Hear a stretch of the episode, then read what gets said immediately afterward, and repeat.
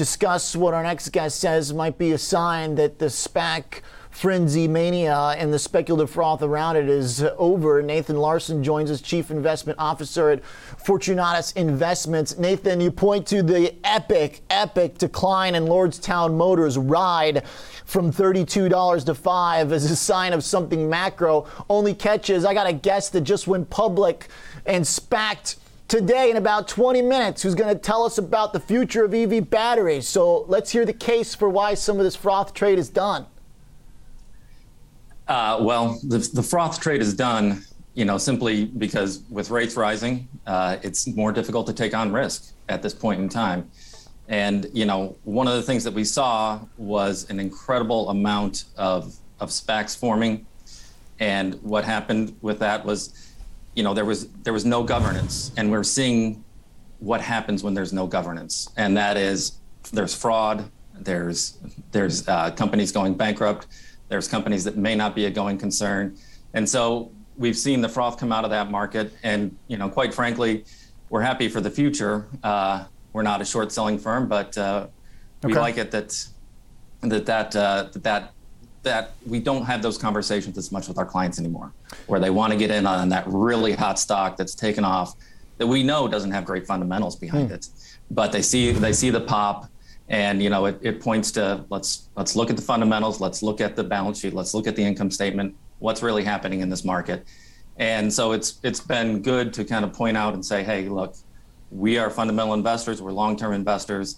Let's not go for for the hot dot right now and that's been it's been good to, a good conversation to have with clients who get antsy about returns so, Nathan, uh, you are the stock picker, the fundamental uh, analyst and expert. I'm the observer. And what I will say is that when you talk about rising rates on a day where a lot of people are going to say that our inflation number was very benign, exactly what we expected, that we don't need to worry about rates. And from my observation, if that's the case, then all this growth stuff's just going to keep ripping, right?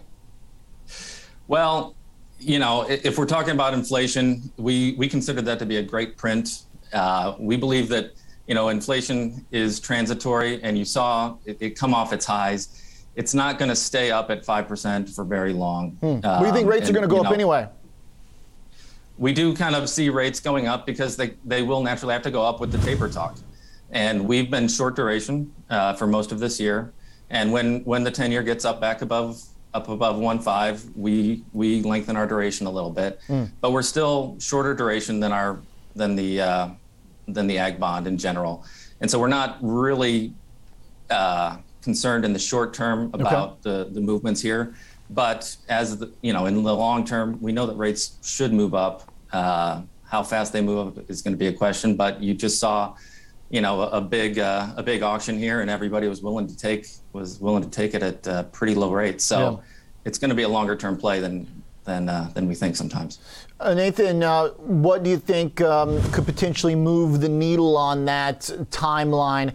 Uh, for tapering. We've gotten just about, uh, you know, the majority now have said something hawkish.